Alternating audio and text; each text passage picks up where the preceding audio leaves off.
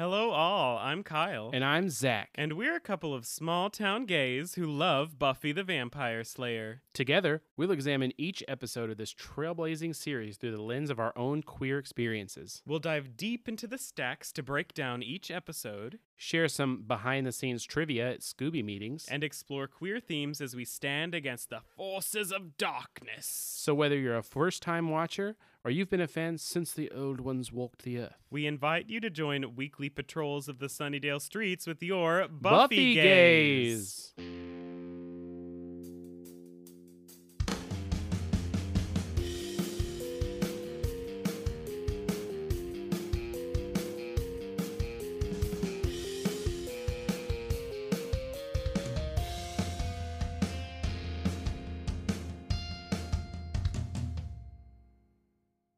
Kyle, I think I need to sit down for this one. You are sitting down. Oh, good for me.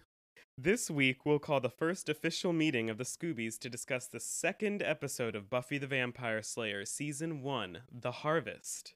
We'll hit deliver on some fun facts about the episode. We'll learn what makes Buffy's new hometown a mystical who's it. And we'll. Hello, Miss Motormouth. Can I get a sentence finished? And we'll see if we can wrest some information from that dread machine about queer themes such as accepting your identity, finding power in it, and trusting allies to help navigate adolescence. You little bitch. I cannot believe you have made me complicit in my own bullying. Um, I think it was calling out bullying, actually. I think I was the one being bullied by constantly being interrupted in the first episode. Uh, I bullying is active. I didn't do that on purpose. Yeah, sir. I had a little poster in my classroom for years that was like explained what bullying is. yes, what the, I, there were so many in the hallways at our school too. An imbalance of power. Uh, something else. if someone is rude and they don't realize it, that's just rude if they're rude on purpose, that's bullying. that sort of thing. That's what I always saw. Right. well, so, uh, welcome to episode two, everyone. Uh, thank you so much for mm-hmm. getting through episode one and deciding to listen to us again. Uh, that yes. was uh, that was a time commitment. It was. Yeah, we had a lot to say about that first episode. We also had a lot of fun. I'm very proud about our discussion that first episode. Yeah, and you know the recording's slightly crunchy, but I don't. I think it was actually pretty decent. Right. Well, and this is our uh, first go with our new audio equipment, so uh, hopefully it Uh-huh, sounds a and, little bit uh, better than the first episode. Yeah, and this is absolutely our first time recording this episode. Wink. we did, definitely did not have an issue with our new audio setup the first time we tried to record this. Yep, uh, got those audio learning curves to deal with. Well, anyway, so Kyle, why don't you walk us through what uh, happened in this episode? Yes, I will, of course, Zach. oh, thanks. so, in this episode, we learn a lot about Sunnydale and how it's on a hellmouth, and how the master is trying to open the hell- hellmouth, and how he's trying to regain his strength so that he can walk again on the above ground. And uh, it's this whole thing called the harvest, and Buffy Mhm. and her friends uh, do all sorts of things to make sure that it doesn't happen, and they Mm. thwart the master's plan and uh, by combining their efforts. If it wouldn't have been for those damn kids. Those damn Scoobies, those meddling Scoobies. uh, if you don't know, uh, if you're a new listener, this hasn't come up in the show yet, but in the show, they do eventually end up calling themselves a Scooby Gang, Mhm. and the fan name for our main characters is the Scoobies. oh yeah, so when they go to the library for that debrief every episode, Yes. Scooby meeting. Because they uh, they fight monsters and stuff, and that's what you know the Scooby Doo gang proper does. Uh, so Zach, do you have any trivia for us about the harvest? Well, let me just pull that up here in my handy dandy notes. Yeah, I um, wanted to just start out by saying um, kind of a continuation of what we started with last episode that uh, the harvest aired immediately after Welcome to the Hellmouth, so the audiences didn't have to wait a very long time. That's Same why these two episodes are coming out on the same day. Oh my god! What? anyway, so they both aired on Monday, March 10th, 1997 on WB. Um, and uh, so after that cliffhanger with Luke, they didn't have to wait very long. Uh, this episode is directed by John T. Kretschmer. And uh, he was a pretty prolific director. I'm just going to read off some of the highlights I found on his IMDb page and a few things that I think kind of lend themselves to maybe uh, his or what would have helped him direct an episode of Buffy. Regale me. I shall regale you indeed. so, um, uh, his projects include SeaQuest 2032, Lois and Clark: The Adventures of Superman, Sliders, Xena: Warrior Princess, Hercules: The Legendary Journeys, and Star Trek: Deep Space Nine. I Uh, believe the only two of those I have heard of are Xena and Star Trek. and I've never seen them either. Right. I well, I watched Xena and Hercules: The Legendary Journeys. Both they were kind of actually like companion series, and they had crossover episodes. Mm. because they're like Greekish mythology sort I of. was- Uh, Xena is like this warlord uh princess who's like trying to redeem herself by going around just kicking ass in the Yeah. I remember I remember seeing Xena DVD sets at Walmart like when I would walk when before I could drive and I would go, my mom would go shopping and like when you're a mom obviously you don't want to like go do everything by yourself and when you're a kid your mom asks you if you want to go to the store with her and you're like Ugh, why would I want to go to the store with you but it's because she doesn't want to just go shopping alone she's been working all day Mhm. Anyway, I would go to the store with my mom, and while she was doing stuff, I would go look at the DVDs and video games and stuff. oh yeah, and I'd always see Xena, the Xena Warrior Princess, and uh, I was always very intrigued by it, but I never saw it. Yeah, I used to. Uh, I remember watching it on uh, cable TV at uh, my grandma's house because she had cable and we did not. And uh, back when that this was is a thing, Arkansas, rural Arkansas. uh huh. And for you kids who are like, "Why don't you just watch it on Netflix?" um, such a thing did not exist back then. Uh, but and yeah, also so some of us are very poor and did not have access to all the TV in the world. yeah, right. So uh, yeah, I just remember her like uh, kind of being this badass woman and throwing her little frisbee ring of death around and going. Uh, so Sounds- anyway, that's basically compelling. yes. Also, heavy like super strong queer uh tones in that show because she had a companion Gabrielle. It, it it sounds like she used her tongue a lot to make that sound. she so- did, and yeah, it was limbered up for sure. And but yeah, she had this com- this friend, heavy air quotes, uh, named Gabrielle, who was like her kind of companion slash super queer coded lover in the '90s because you couldn't have too many outright gay people in there. Mm. Um. Anyway, off of that big tangent, we also have uh some of his other works include Riverdale, 13 Reasons Why, and he's also working on the upcoming uh, Walker Texas Ranger reboot.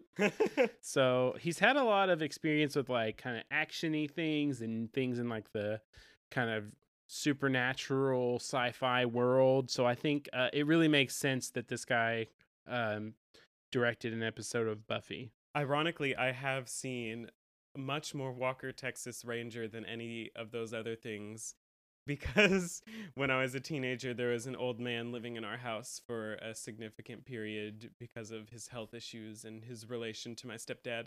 And uh, he watched Walker Texas Ranger on like TV Land or something all the time. nice. Yeah, I mean, if nothing else, this guy has a lot of experience with those kind of fight scenes where people are going. Whoopsh, Yeah, all of like, the uh, post production sound effects. right. So um the uh yeah, I I don't really have any new location uh trivia or anything like that for us though because we did not get anything new uh since these two first episodes are basically kind of the same episode. Yeah. Uh, yes. so uh yeah these are basic this is an episode part one and part two really even though it's technically two episodes it's like they wanted to make two episodes like just in case they sorry i'm really distracted right now because our cat is crawling into a takeout bag and curling up inside of it. Uh anyway As he is wont to do.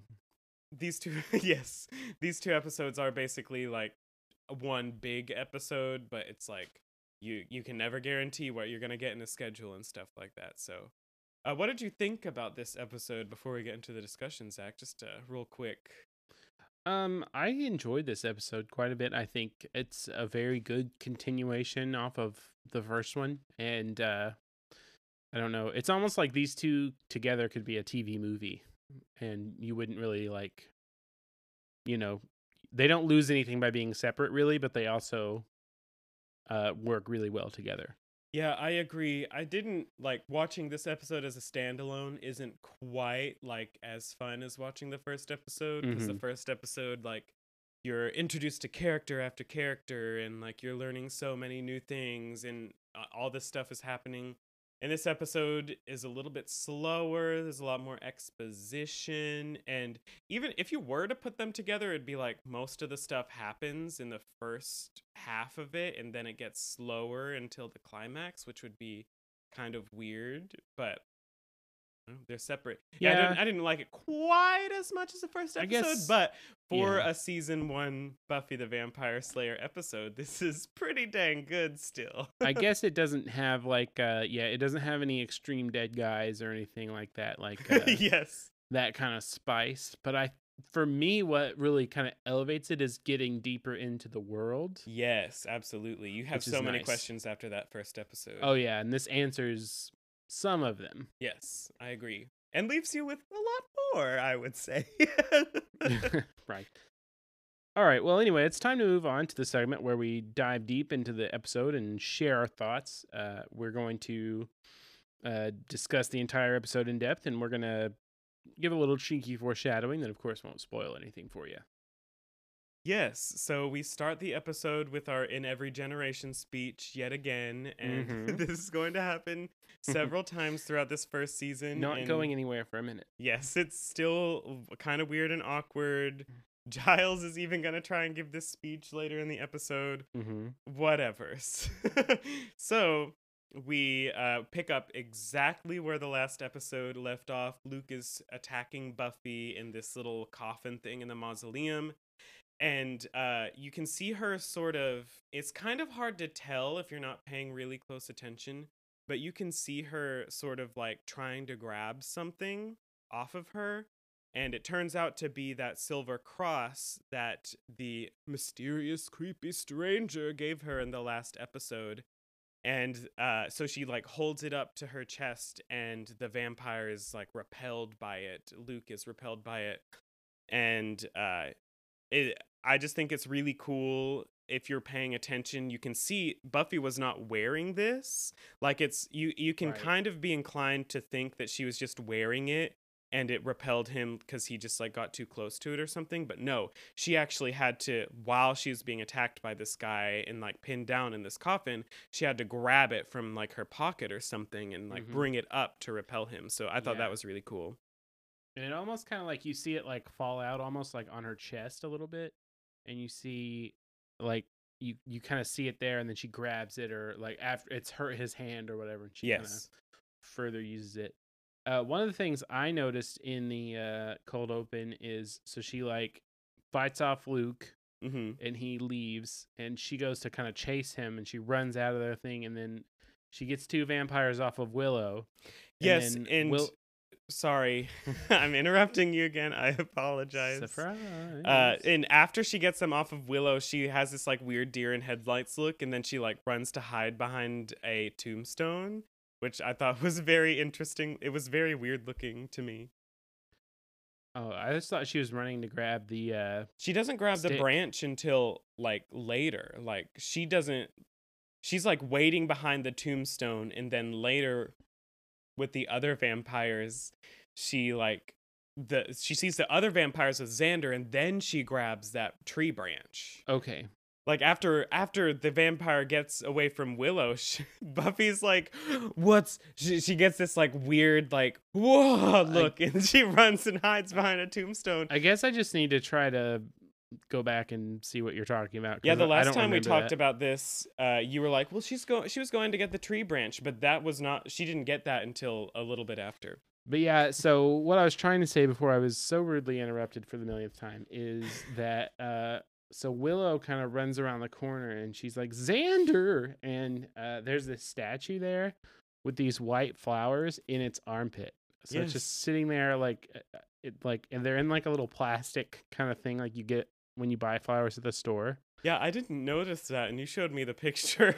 Yeah, it, it's so random. I I don't know if that's just something like if they were filming in a real life cemetery and somehow didn't notice that. I, it's got to be on purpose. It's right in front of her. and like, I don't. I feel like you would leave the flowers at the foot of the statue if it because if it was because it was someone you knew. Anyway, we can't we can't talk about these flowers too much. The mystery flowers. If anybody knows, if anybody knows what the mystery flower is about, please uh, put that in the comments. Yes. So uh, Willow uh, yells Xander, and some other vampires are like distracted, and that's when Bu- Buffy grabs the tree branch. She shows how very resourceful she is, and she breaks off that tree branch, just like she broke off the foot of the stool in the last episode, and she. Uh, dusts a vampire with it, but the vampire does not get dusted on screen. Uh, she just like pokes it into him while he's off screen, and presumably he turns into dust because, uh, as you said, it costs them a lot of money it's to dust vampires. Very expensive. I just want to point out if at any point during this recording you hear anything weird, our cat has gone insane and has like extreme zoomies. Yes, on our first try recording this episode, he was just fine, but he is running around the apartment. It is crazy. We also have so many bags for him to play in, so it's partially our fault. Yeah, he loves bags, so we leave one or two laying around for him So- to climb in. Yeah, so Willow say not Willow, Buffy saves Willow and Xander, but the vampires have gotten away with Jesse, and we end the scene with Buffy looking off to, into the distance and saying, "Jesse." Jesse. It's And very melodramatic. a couple things I want to point out right there. One, uh, that really makes me think about that um that Geico commercial, and it was called "Words Can Hurt" or something like that. Because I looked it up on YouTube trying because I was like, I I remembered it and I wanted to watch it again. And uh, it's just like it's themed like a western, and the guy's name is Jesse, I guess, and he's having this dramatic thing with his wife, and then he rides off into the sunset. But then he runs into one of the letters on the screen and like falls over, and it says "Words Can Hurt." And one of the last things before the commercial cuts is just the wife looking in the distance, like, Jesse? And, and that's what this made me think of is that wife, Jesse? Jesse? So, That's so funny. I've It- never seen that. yeah, it's called Words Can Hurt. So, uh, if you want to find that on YouTube, uh, Geico there. commercials used to be so fucking weird. I Used be? remember. Uh, yeah, I mean they're still weird, but they're not as weird. I remember as a kid, we were living in this trailer at one point, and I saw this Geico commercial. that was like a news report with a volcano erupting, and then I was afraid for like months that it, the lava was going to reach us, and I Oh was my going to die. That has nothing to do with Buffy, but I had to share it. So anyway, they go Um, back to. oh, s- oh I'm not finished. I'm so sorry. still want to share some stuff. My gosh. So anyway, uh, I also want to point out that when she says Jesse, in she doesn't have a southern accent, but when she says when Buffy says Jesse, uh, in the show, there's an owl hooting behind her, oh yes. and uh, I only noticed that on one of the rewatches because of the uh, subtitles that said owl hooting, and then I went back and turned it up, and it is so soft. But you can hear it, and um, an owl is actually a death omen in some cultures. So uh, I'm guessing, like, I know that the people who worked on the show are extremely detail oriented people, and I think that was probably purposeful. yeah, that makes so- sense. Yeah, I think That's it's really a really neat little bit of foreshadowing that they sprinkle in there. I agree. And so Because uh, guess what? Jesse dies. yes, uh, that wasn't a recording from our first episode. that was was me saying it again. Saying it right there, and uh, yeah, So then we move. Uh, they're back at school. So this is this. De- th- we can tell they're like talking about how this happened last night. So they went to the Bron. They went clubbing on a school night. It was Uh-huh. so late. We can't talk about the bronze anymore. I just had to point that out. This is the next fucking day. they're back Uh-huh. at school. Uh, so and later we Well, learned Do that we a- know it's the next day? Yes, we do because later Joyce says that Buffy didn't come home last night. Oh, so but uh, I mean, they could have just gone back to the library though. But Uh, it's, why would Giles it's not dark there? though, They're, and they're at school. Like there's the computer class later, and Buffy Yeah, leaving yeah. school. That's true. I just meant for this. Gosh, Zach! I just meant for this library meeting. Uh, well, because it kind of seems like it takes place immediately after. No, because they're in different outfits. Uh, Oh, Willow's okay. wearing her overalls and the stripy shirt. Right, right, right, right, right, right. Yeah, and also I just have to point out that in this in this, this second day, Willow is wearing an outfit that is so far removed from the outfit she wears in the first episode. The outfits she wears in the first episode are like so weird and hideous and they're crazy and her mom picked out her clothes for her for some reason even though it doesn't seem like the first day of school. And today she's just like wearing some overalls and like this orange long sleeve shirt. It's actually kind of cute. And if the overalls were like a little bit more fitted, I could see someone just like wearing that today. Mm-hmm. Uh, so they're back at the school. It's the next day, and Giles gives everyone this history lesson. He says, contrary to popular mythology, this uh, world didn't begin as a paradise. A paradise? paradise, sort of like referring to the Adam and Eve story from uh, Christianity.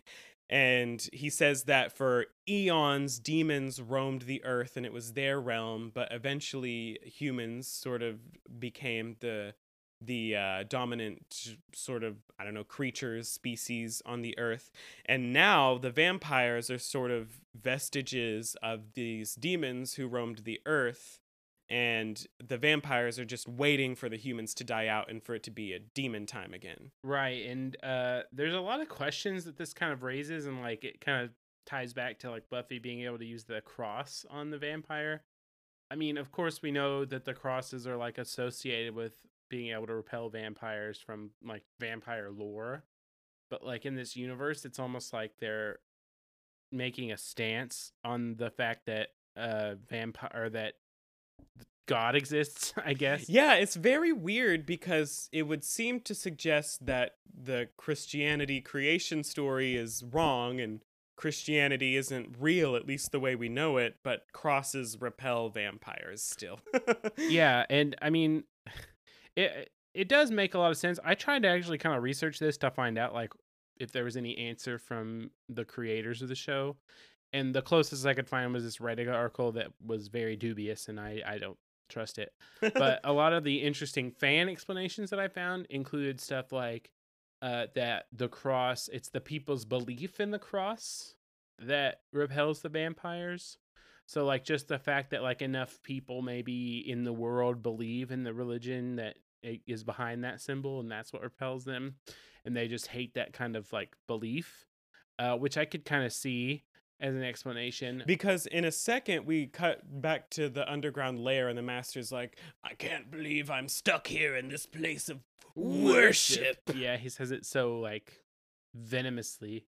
And another explanation that i found kind of interesting was that the cross is kind of like this uh very old like proto human or like super prehistoric representation of the sun Mhm. sometimes like not the cross is like the christian cross but just like the cross of like two things intersecting and that that is a symbol of the sun and Yeah, maybe that's that's, sort why of they like- repel vampires because they hate the sun and the sun kills them It's like when you see the star in the sky and it looks like a little X Mhm. thing. And I wonder, I don't know a whole lot about just like real world vampire mythology, but I wonder if it's possible that that is the origin of crosses being able to repel vampires. But, you know, who knows? Possibly. Anyway, it's like this weird thing. Uh, they have lots of explanations and cool lore for stuff in this show, but that's something that never really gets explained. which so- is probably purposeful yeah, And, probably I mean- because they like this is just the stuff that works against vampires. Yeah. and we all know this, so it doesn't. Who cares? but it's it's an interesting thing like when you've rewatched it a few times kind Yeah, like, exactly. Uh, this is where we get Willow saying, "I need to sit down," and, buffy uh, saying you already are sitting or you are sitting down and then Willow says, "Oh." Good, Good for, for me. me. Which I love. It's so relatable. Willow does not need to physically sit down because she already is. She Right. emotionally needs to sit down, which I find very relatable because I have this I have this thing in my inner monologue whenever I'm like anxious or like annoyed or tired that I always I'm always like I want to go home. And there are times when I have said it while I am at the apartment while I am at home. Just because of the way I'm I don't physically want to go home. I emotionally need to go home. right. Yeah. I I think a lot of people can relate to that. And uh she also says something like she's talking about the vampires and what happened and she's like, "Does anybody mind if I pass out?" yes. yes, she does that later too. That was also Yeah. very funny. Uh a couple other things I want to talk about in this scene is Xander's shirt yes. is so weird. It's like mushrooms and they're like a green. It's all the same kind of green color on like a white fabric, and it's like these different mushrooms with like kind of a grass print in between the Yeah, mushrooms. it's kind, it's very Hawaiian shirt, even though it's not like a floral print. It's also very baggy because he's a boy in the late nineties. Yeah, of course. And uh, I just that shirt really stuck out to me because, I mean, I love mushrooms, and I, I have uh, mushrooms as a design on the back of my phone case, uh, but I don't, I don't know about this shirt. It is quite questionable. I- it- Yes. Well, well, the grass pattern just makes it look very moldy. It's- yeah, it, it's it kind of reminds me of like a sofa. Yeah, like something you'd see in the 70s, maybe, which Yeah. fits for Xander, actually. And then I also liked the line um, when she's talking to them about uh, like excuses that you try to tell yourself to make you Uh-huh. think you didn't see a vampire. It's like, oh, those weren't vampires. Those were just guys in thunder need of a facial. Yeah, in thun- like thundering need of a facial Yeah. thunder. I whatever it she said says. thundering in the subtitles, but it sounded to me like she just said thunder need, which I think Yes. is really funny. It's very. St- it was very strange sounding. Yeah. So then we move on underground, and Jesse's being escorted into the master's lair. Darla tells the master that his blood is pure, which I'm like, does that mean he's. Are you. Do you mean he's a virgin? I believe do it's you, pronounced Virgin. Vi- virgin. so, uh, like, does. That has to be what she's talking about, right? Because he's I also a huge creep. Like, it's not like he's pure hearted or something. yeah, I think it must be that. Yeah, and the master's very mad. She he's like, I'm a so I'm your little dog. You bring your scraps to me. Right. And Darla's like, oh, and then he threatens her. And Luke starts telling the master about Buffy. Uh-huh. And he and says, he says, she knew of our breed. Yes, she knows of our breed.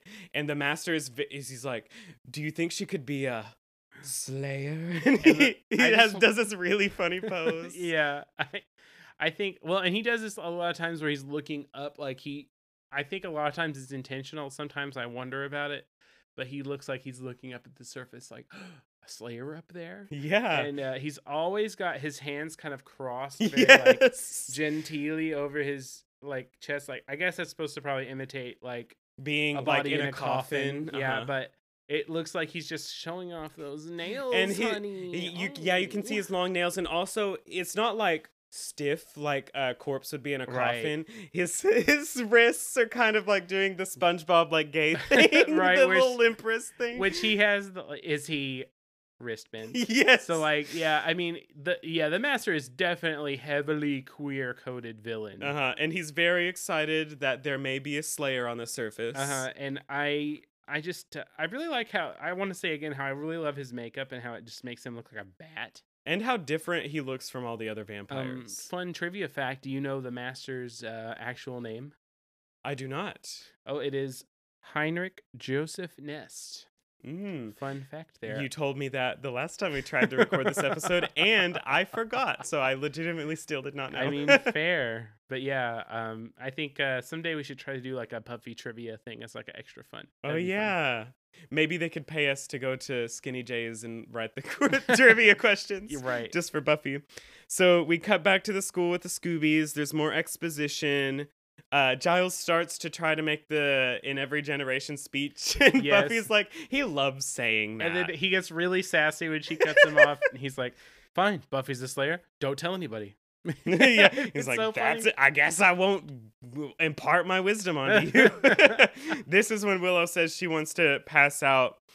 And uh, Buffy's talking about how Luke was mentioning an offering to the Master, and she thinks that Jesse might still be alive and they can still save them. And that's when Willow suggests she's like, "Well, I mean, this is the first thing anyone would think of, but like, why don't why don't we call the police?" Right, which is important. I, it's important to establish like why because you know if they didn't say something about that, people would be like, "Well, why? What about the police?" Yeah, and like I was trying to say a second ago, it's really important to establish like why people in the real world can't get involved. Like why it has to be Buffy, like why these people. And Giles, first of all, is like, "Well, they'd believe us," being sarcastic. Right. And Buffy says they'd only bring guns, which starts a very long vendetta that this show has against Mhm. guns. Right. Uh, because I mean, guns can't kill vampires, so Mm-hmm. only wooden stakes uh, can. Right, and I, I, there's another line in this whole explanation about vampires that I really love, where Xander is, uh, or Buffy is talking about.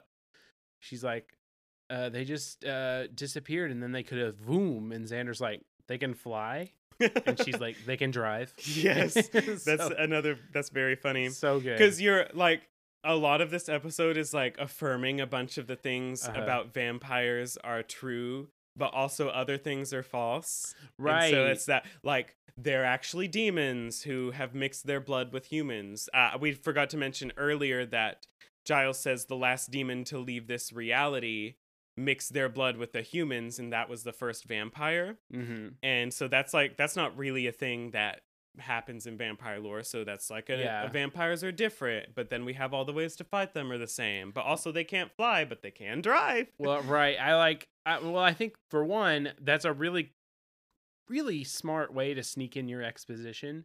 But two, it's a really good way uh, to get around the fact that they didn't want to do the things that vampires are supposed to be able to do that would be the most expensive to make. yes they can't turn into bats they, they, can't, turn fly into smoke. Yes. No mist form. they can't disappear. If you, uh, any anybody who plays the uh, board game unmatched, they can only mist do form, the no things that mist we can afford to do on screen once or twice an which is turned into dust. Yes. uh, this is also where they establish that vampires get around underground because they can't be in the sunlight. they really jam on the sewer systems. Yes. can get anywhere around, around the town without catching any rays. and that's when Xander somehow knows that there are electrical Right. tunnels underground. Question does, mark. does his I don't think it's ever established like that like do his parents don't work in construction or anything. Don't know. It's very weird weird that Yeah, he like who what random 16-year-old boy knows about electrical tunnels underground. I think it's just a, a thing that you're just supposed to accept really quickly. Yeah. sure, Xander would know that. Yeah, why not? Yeah, whatever. And not really think about it because I definitely didn't until this watch. So we move back to the master's lair. We're just cutting back and forth between the library and the master's lair. It's really cool. It's like the heroes are having a meeting and the villains are having a meeting. And uh, there's the the transitions never feel weird. Like even though they're just in two places and they're going two places and they're going back and forth, the transitions always feel like really natural. No, I think it was actually a really smart choice to chop up Uh-huh. all of this stuff. I and so that agree. none of it seems overly long. So yeah, because it's so much exposition. yeah, it adds a lot of movement to the dialogue and to the action of the show. Yes. So, in the back in the lair, they're pretty. They're talking about how they're pretty sure Buffy is a Slayer because uh, Luke is apparently a really strong vampire, and the last time anyone almost got the jump on him was in Madrid in 1843. Right. Which starts a long run of this show being like, well, at this time in history, in this place in history, this happened because I'm a million years old. right which i mean i think they do a lot with luke like with his costuming and stuff to show like he's old like and the way jacket. he i mean the way he talks too Yes. he's just like the i i revere you uh, the, in madrid 1843 he's, he's- a lot of the other vampires just like seem like she knew peop- of our breed. she knew of our breed. Uh, a lot of the other vampires are a lot more modern seeming like teenagers sometimes even they kind of look like. And uh, he's just seems a lot older and uh, more experienced. Maybe he's just strong and dumb. Yeah I get- perhaps. that's the vibe i get from luke. Uh, but so the uh, i also wanted to just point out that i when i i wrote in my notes why does the master keep looking up like it just looks like he's looking up the entire time and i can't tell if it's just that the angle he's standing and the makeup makes it oh i just hit my microphone the angle he's standing uh, and his makeup, the way the arches over the eyes go, makes it just look like he's looking up. Uh-huh. But it, I'm pretty sure he's looking up to the sky, like or to the ground. Oh, and uh, we mentioned earlier that he is mad that he's in a place of worship, and this is another beginning of a trend, like many in this episode, where they are in an underground place underneath Sunnydale that Oh, used yeah. to be a building. or that some major plot point was sunken into the ground a long time ago by an earthquake. so uh that he they're pretty sure that Buffy is a slayer and the master is like, well if she is a slayer, she's going to come save her friend. So we're going to use him as Mhm. bait. So uh then we cut back to the library. Uh Willow's doing stuff on a computer uh, because they're trying to find underground the underground tunnels that they just figured out are and, uh, probably there. This is uh I, I think this is a thing we could count like Willow hacking. Yes, this is our first instance of Willow hacking. Yes. Um also a card hacking in the uh Buffy unmatched box. If Oh, you, play yes, that board yes. game. Uh but yeah, I yeah, this is we see Willow um casually stumble across what'd she say? You she stumbled into the site accidentally decrypted the council's Yeah. security system. Very 90s hacker Oh girl. my gosh. She rerouted the encryption codes. This reminded me, you've never seen Sense8, right? I started it, but I got We should bored. watch it. There's a character named Naomi in there who's very like, I hacked this, blah, blah, blah. Which is, it, it's even though it's in like the 2010s, it's very similar to this. So, uh, it's very TV acting, uh, TV hacking, but also I wouldn't really be that surprised if a teen, a really smart teenage girl who is good with computers can hack a government security system. I mean, a city especially- government one in the 90s. Exactly. Yeah, I mean, So it it's makes not a lot of sense. you don't have to suspend too much disbelief. Yeah, and It's one it's one of several instances of Willow already being very helpful in this episode. well, like I mean, I think you're supposed to get from this first episode that Willow is very intelligent, and that like Buffy kind of like her friends are going to be one of the things that makes her like unique as a slayer and makes it like helps her do all of these things. absolutely. So uh, And uh, yeah, the- I- uh, one thing I wanted to point out too, though, back onto the hacking, I just think it's so funny though.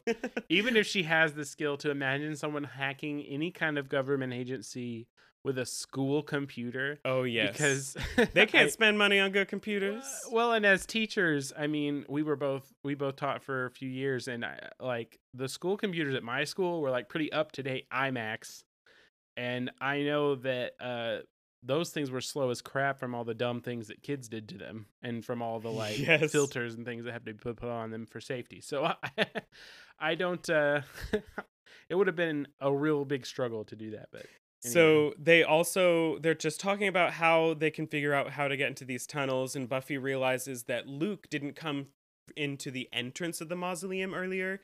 He came from behind her, so Mhm. she's pretty sure that that is the entrance to these tunnels and that's when she calls herself a an ableist slur. right, Which is not fun, but you Which know, it's the late repeat, 90s. Yeah. They did not understand about these things then. It wasn't the worst one, but it's still not very fun. yeah, I it's really weird to see how far we've come like in being aware of these kind of things. yes. And like to just think like you don't think of this as being that long ago. And uh, she, then she says she's talking about how it's her job to do this because I'm the Slayer and you're not. And that's when Xander gets a bruise on his penis, and he's like, "Oh, so I'm not. I'm less than a man because you can do this and I can't." It's so fucking annoying. She, you literally call her a superhero later in this episode. Yeah. What the fuck, Xan? Like, I, I think- understand that he's distressed and he's upset that he can't really do anything to help, and that's the whole thing here.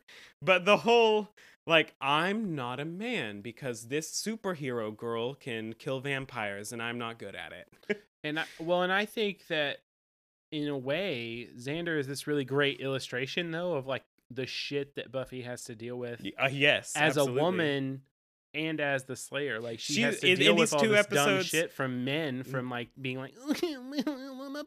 Yeah, just don't forget about the last episode when Jesse and Xander are like hitting on her really weird after she starts talking to Willow the first time. yeah. So anyway, that happens. Shut the fuck up, Xander.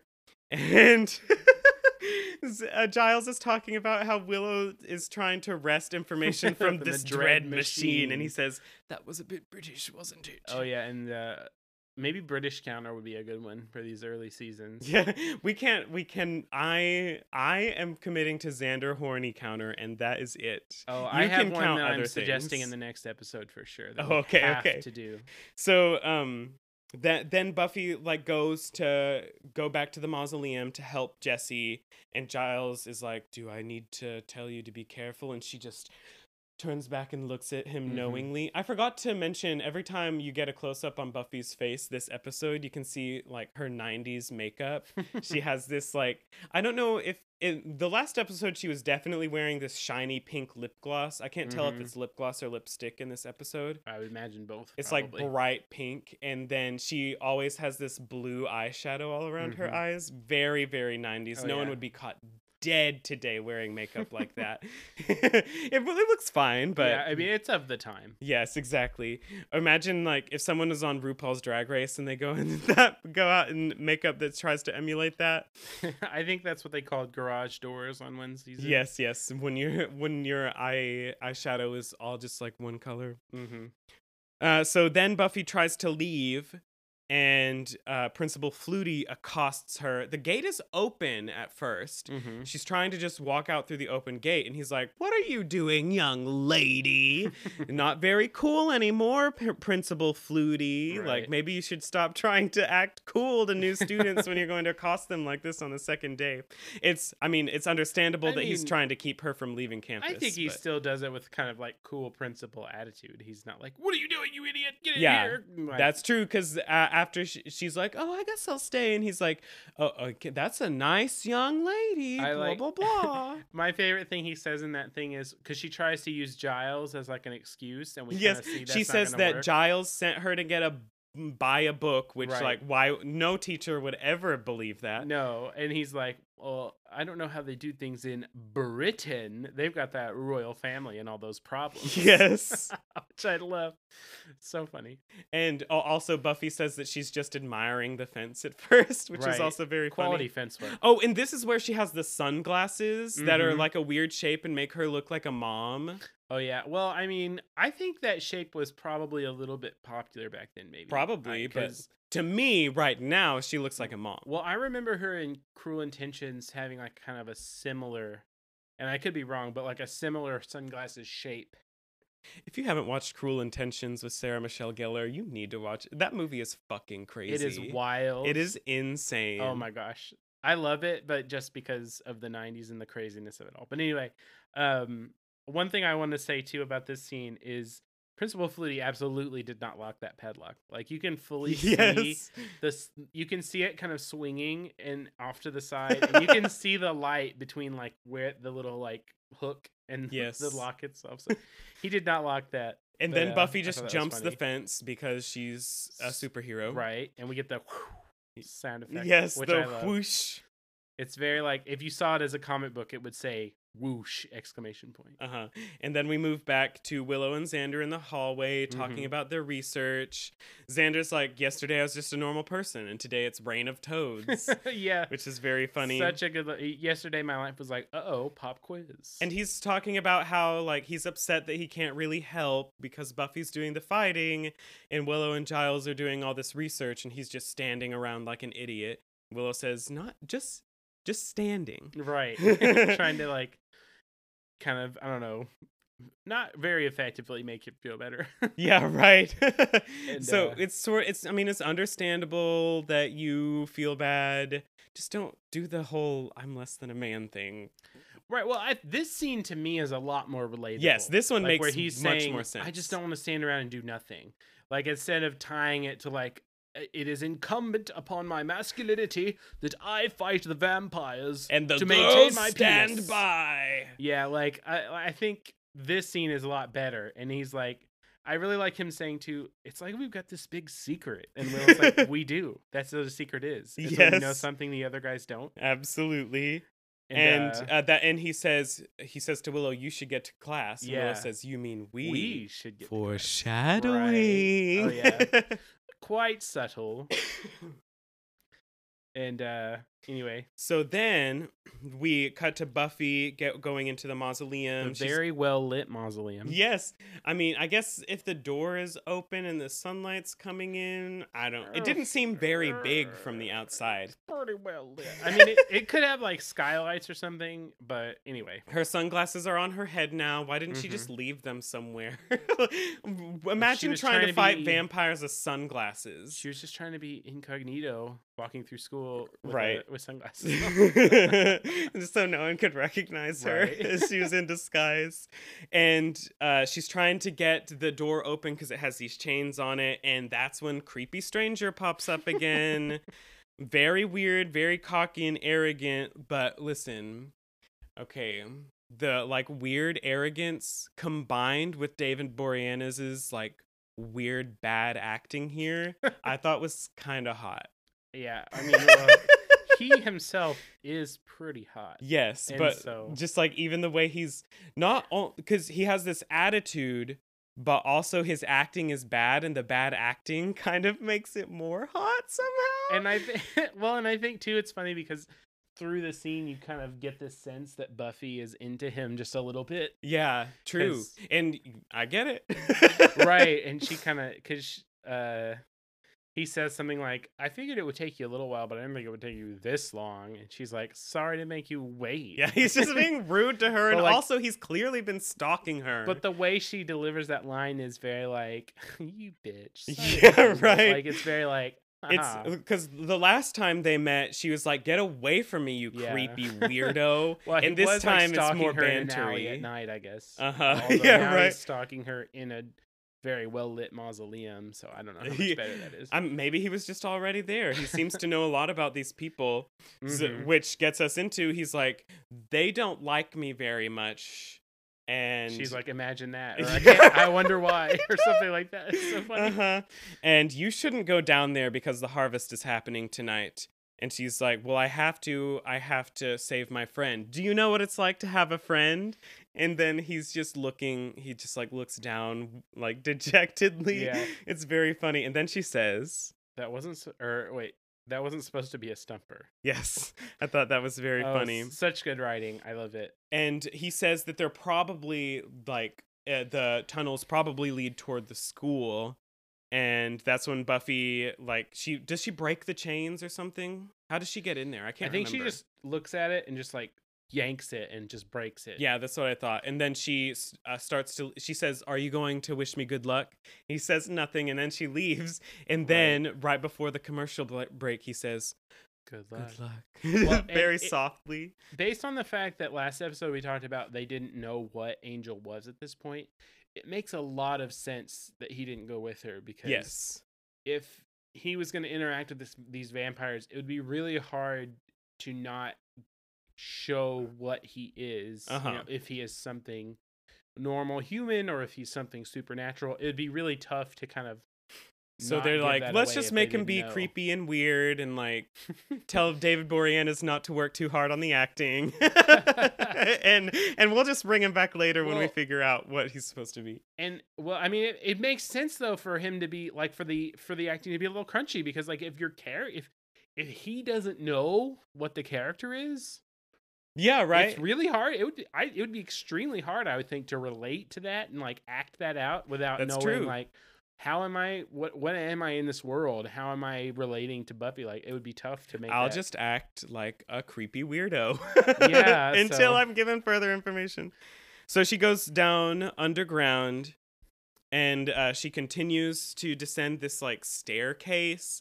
I don't know. It's this mausoleum just has a staircase that leads underground that leads into electrical tunnels? I don't understand. that has like like it looks like welding tanks. yeah, right. I don't want to think too much about it. It it's not like it's a very it's like they just picked a basement to use for the set. right. With it's and it's very well lit. Yes, it is still very well lit. Uh, there are really big rats that run across her shoes, and then you Her- go. You and her shoes are so clean. That's what I was thinking. First of all, her shoes i are really clean. Also, what is she? What shoes is she? It looks some kind- very chunky square-toed boots. Yeah, that's what it, they look like loafers when you just see the toes. Mhm. It looks like she's wearing like Yeah. kind of shiny loafers. No, they're boots for sure. I remember seeing the heel on them. Uh huh. But it's like these square toed. My my sister had a, a pair of boots that were similar to that. Yes, it's very. It was very funny to me because I cannot imagine anyone wearing those shoes Mm-hmm. uh, in 2020s. Uh, and then there's like this big music hit, like this suspenseful hit. And she turns around and Xander is there. Xander Mhm. has followed her like a couple of people have so far. Right. And uh, first of all, how the fuck did Xander get off campus? Yeah, I mean, I think it's fair to understand or to think Xander's been there a while. He would know all the exits off of campus. Yeah. it would also be really weird to have campus, especially at that point in the '90s, completely sealed off from the public. Like, I think that Uh-huh, was right. extremely rare. I mean, even today, schools really aren't. Exactly. Like this and if Principal Flutie were to lock that gate, like and he's afraid Buffy's gonna try to leave, why wouldn't he just lock all of the exits? Which is also probably like a fire hazard or something. Yeah, I just, just too I think you're not supposed to think about it too. yeah, too we can't think too much about Sunnydale High because it doesn't make any sense. But Yeah. somehow Xander got away from school and has followed her, and Buffy's like, "Great, I have to protect someone." She tells him to go back, and he refuses. Yes, and I'm really sorry this is out of order. I just thought of this. Um z- uh in their whole discussion, uh Angel tells Buffy that the vampire lair is east towards the high school, which I thought is um obviously some kind of cheeky foreshadowing. Oh, I don't know what that could be foreshadowing for, so I'll figure it out eventually, Some, I uh, guess. it- well, it is, and uh, if you're if you're at home listening and you're like, oh yeah, then uh, go off. But yeah, it's it's definitely some cheeky foreshadowing for this season in particular. I think oh, okay. I'm excited But- to figure out what that's about. running off, definitely ongoing. But yeah, for sure this season. So yeah, uh, sorry I forgot to put that in that segment. But That's anyway, okay. So then they have this discussion about vampires and what you can do to kill Mhm. them. All the regular things, fire, crosses. Crosses don't kill them, they just repel scare them. them. And she hands Xander the cross, which we see in that little. Uh, I can't remember if we see it in the bumper thing or if we just see it. I think you see it in- in her dream. just in her dream. Yeah. Yeah. And uh, fire, beheading, sunlight, holy water, crosses, wooden stakes, garlic. Yeah, I, I I really like too how um he says something like um would you expect me to just sit at home and it's like you're supposed to be in school kid yeah, right. then- but then also as they kind of go around a corner he's like besides it's this or chem class right. which is funny it's like i'd rather be here I'd with my life all- in mortal danger Yeah, try to save my to friend from like multiple vampires. yeah And oh, and then that's when Zor when Z- zordon Zordy. That's when Buffy tells him the story about how one time she was pinned down by a vampire who used to be a sports player, a football player. I can't remember. I I think she just said a vars- linebacker. I thought she didn't just said varsity jock. I, I- can't remember. I, but she she played for the varsity team, maybe. But she cut a vampire's head off with an exacto I thought she said linebacker, but anyway, She might have said. I think she did a say linebacker. sports thing. yes. Uh, she tells a story about how she beheaded a, a jock who, u- or a vampire who used to be a jock with an exacto knife, which is Mhm. very funny, and it comforts Xander because he understands that Buffy can protect him. He also brought just a flashlight, and he turns it on, and she's immediately like, "Put that away," so that they don't see them, which is very Oh, funny. Gosh. And then we cut back to the library with Giles researching in this book that has some illustrations. We see Mhm. this three pronged mark on some demon's head. Right. We And he that same piece of art that we saw kind of in that really quick cut at the end of the first episode. Yes, and he says, For they will gather and be gathered, for the vessel pours life. On the night of the crescent moon, the first part of the solstice, it will it will come. And he says, Spooky music tonight. Yes. so tonight, this thing is supposed to happen. Right. And then they cut to computer class where Mhm. Cordelia is trying to figure out some kind of program. It's so funny to me that in this late 90s show, they have this computer class where they're learning to program Mm-hmm. because that's not what kids do in computer classes now. Like they still probably get some computer literacy and stuff, but they they're not learning programming. I just now like it's a new thing that Arkansas is like coming up with this initiative to teach kids coding. Yeah, like within the last few years. Exactly. Uh, but so yeah, I mean, it is kind of. uh I mean, but uh, also I think there have been coding classes. I mean, yes. definitely let's don't hold the entire rest of the country to the Arkansas standard Right. Arkansas's been like fiftieth. I guess I suppose it does make sense too that Calif- in at a high school in California they would Yeah. be teaching coding because you know Silicon Valley and all that. well, in silicone. I don't know.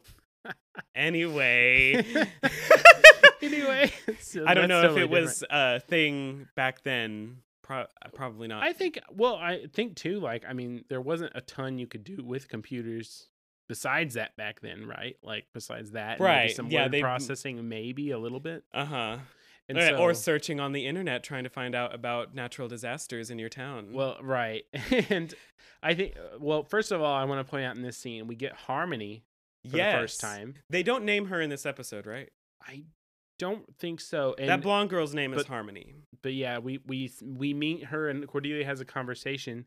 She asks, "Are we?" Conversation in quotes. She asks, "Are we going to the Bronze tonight?" And then Cordelia says, "No, we're going to the other cool place in Sunnydale." and uh, yeah, and she's like, "Of course we're going. It's Friday night, no cover," which I think is really funny. Like, there's no cover on a Friday night. what is this place? Anyway, we're not also, getting where are all again. these teenagers getting this money? Listen, we this is can't. a small town. We cannot descend into this every time we talk about the bronze. We have to just let it go. But anyway, uh, my, my favorite thing about this scene and a later scene I'll talk about is how Cordelia is the one having the conversation and Right. Harmony's just being like a yes man and barely oh, saying yeah, anything. which is her role.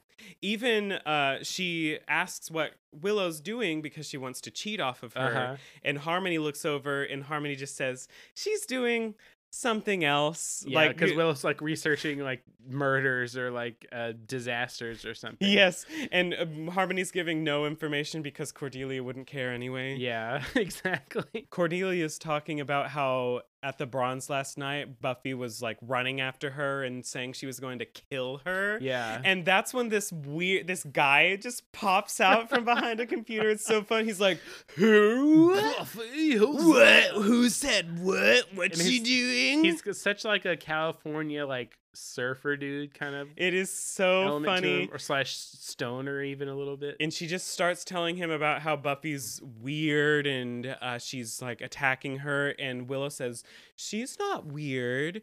And then Cordelia says, uh, excuse me, who gave you permission to exist? and she says, Do I horn in on your private conversations? No, No. Why? Because you're boring. Very funny. Cordelia is Cordelia is winning the the reading challenge Yes, on Drag Race. Like if she gets on, she is scorching those bitches. Constantly. Also, she's wearing this like sweater or long sleeve shirt or something that has Mhm. these like fur cuffs at the end. I didn't even notice that. not part. quite as much of a serve as her green pants Mhm. and brown like top and jacket in the first episode, Oh, but yeah. still mm, fashion forward, Oh, whatever. yeah. She's she's very on top of things. And Willow gets up, she goes to like Xerox something, and Cordelia is like, "Okay, we're done. How do we save this?" And Willow says, "Deliver." Yeah, and she's. It's funny because you've heard Cordelia complaining about this the entire time. She's like, "Oh, why do we have to do this? Isn't this what nerds are for?" And then she says deliver, and then Cordelia looks down and finds the delete key, and she's like, "Oh!"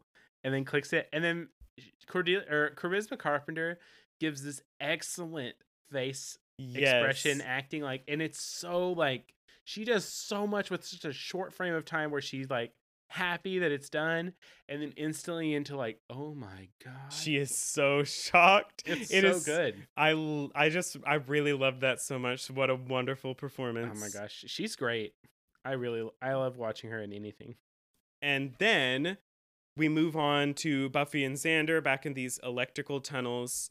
They're uh, getting close. Buffy can tell because there are no more rats. And I'm thinking, is that because the rats are scared of the vampires? Or is it because the vampires are eating the rats? Or both? I th- I mean, it really could be either. Honestly, I would think the the rats are afraid of the vampires, but that's my guess. But why would they be afraid of the vampires if the vampires aren't doing anything to them? well, just because they're supernatural stuff, and also, you know, Maybe the vampires are just kicking them. Well, maybe they're getting too close to a supernatural. Who's it? I don't know. Perhaps animals are supposed to know what magic is somehow. Mm-hmm. So they find Jesse. He's on the ground and he pops up with this pipe like he's going to attack Right. them until he sees them. And he's like in this these shackles. And Xander's like, everything's gonna be okay. Buffy's a superhero, which he didn't seem to understand earlier when he was his penis was bruised because she can help and he can't. Well, and I would just like to say for right now, note Jesse's hair in this scene. yes, that's all I'm gonna say. Uh, some hair, some interesting. Just note how his hair looks now. so then he they walk through the tunnels and like he's explaining she's a superhero and all that stuff. and they run into vampires. vampires and they they do a lot of stuff in this scene that they don't do later in this series like the thing where you see the vampire eyes glowing in the shadows and like the they do like the creepy hands like kind of the claws and stuff yes. and i think that's really cool actually i really liked that i know Uh-huh. i read on uh, imdb that that was meant to evoke feelings of the morlocks in the uh, time machine movie mm, never seen it. and uh, it was also meant uh, to imitate Alien because she's in these like really compact tunnels. Oh yeah, like, uh, very like claustrophobic. Sigourney Weaver has to run through an Alien, yeah, yeah, or Alien and Aliens. I can see that. Mm-hmm. So Jesse is like trying to get away with them, and he says, "Oh, this is where they brought me through. Maybe there's a way out from Mhm. there." And so they go into this like little room thing, Right. And that's when Jesse is like, I can't remember what uh, Xander says, but then Jesse says, "Or you, You could, could die. die. and he goes vamp Yeah. face. And he has evil hair. Yes, he has bumpy face and evil hair. Yeah, That's how we know hair- he's a vampire. Look at his hair in this scene. It is completely different from the hair that it was 30 seconds ago. And it's evil Jesse hair. and he gives this whole speech to Xander about how he's a vampire now. He says, You're a shadow to me. He also Mhm. says he can hear the worms in the earth. And Xander says that's a plus. yeah, Which- right. I just want to point out, I think this right there, that is a perfect encapsulation of something that's so great about this show. Yes. Because a lot of times the vampire or the demon or whatever that they're fighting will deliver this like really weird stilted dialogue and then a character like one of the main characters will come back with like something like well that's fucking weird yes. and it's really funny because it's like they're commenting on like all these horror tropes uh huh. uh, that are so popular and like how like the villain will always do this monologue like you will all die and it will be because of my master plan and then they're just kind of like wow what a jackass Yeah, right. and i think it's just so that's something that made me love this show so much yes. Uh, and how did I can't remember? Did they push like Jesse out yeah of the room? they room? like push him out of the room and then they're like trying to shut the door Yeah, so they get him out of the room, and this door is just open, and Buffy's trying to close it, and she can't with her super strength. right And she's like, Xander, I need your help. Which makes no sense because she's supposed to have super strength. Right. Why would one Xander be able to close this door when she can't? that door was like a hundred it was like 10 tons plus one xander right. is the pressure needed to close that door. so like it's one of those things like she needs her friends but this is like a very illogical way of that Cause I appreciate the symbolism of her needing the friend. I will just never yeah. believe that Buffy needs Xander's physical strength to help her. It's just yeah. So they shut the door, and Xander's like shining his fly- flashlight around, and they see the exit, the this vent, uh, like above them. And so Buffy goes, and she uses her super strength to pull it down. They go into these ducts, and the vampires get in, and Thank they're God that following vent them. is human sized, by the way. Yeah, thank God. It's a these huge fucking vents. Maybe That electrical tunnels are weird. electrical tunnel. uh, Is the electrical tunnel air conditioned? What? Right, what's happening? Why is it there? I don't understand, but they crawl through these tunnels. Z- uh, Buffy makes sure Xander gets out first, and then she starts to go out. The vampires are behind them, and just as Xander's about to finish pulling her out, a, a vampire grabs her ankle Mhm. and uh, Xander like pulls her out just enough so that the sun hits the vampire's Right. hand, and and, she's like Xander it. pull, which also I think is ridiculous. I, she could have easily smashed that vampire's hand to pulp by kicking it, Right? Foot, and she's like Xander pull.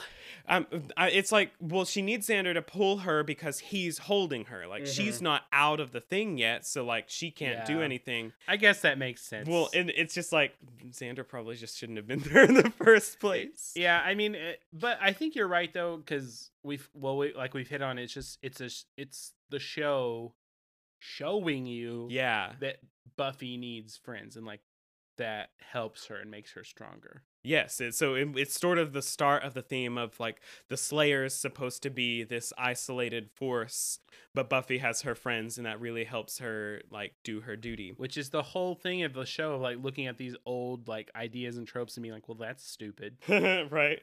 but anyway moving So- along they finish uh, they get away and uh, we cut back to the master. He's really mad that buffy's free and that his underling colin has uh, let her go. Him though this one person specifically uh, maybe he's the one who had like he was grabbed the her leader of the maybe he was like in charge of that whole vampire group. Perhaps. He also says he should be drinking her heart's blood right, Right. now which is very I don't, it's It's a very lot. creepy and very it's a funny lot as of well. emotion for safe mama Yes, exactly. And then he says, You have something in your eye. And he stabs him in the eye with his long ass fingernail. which i have a fun trivia fact so this is not the only time that that uh, particular actor has been impaled in the head in the same um piece of work as Sarah Michelle Gellar. So that guy, uh, that actor is uh actually um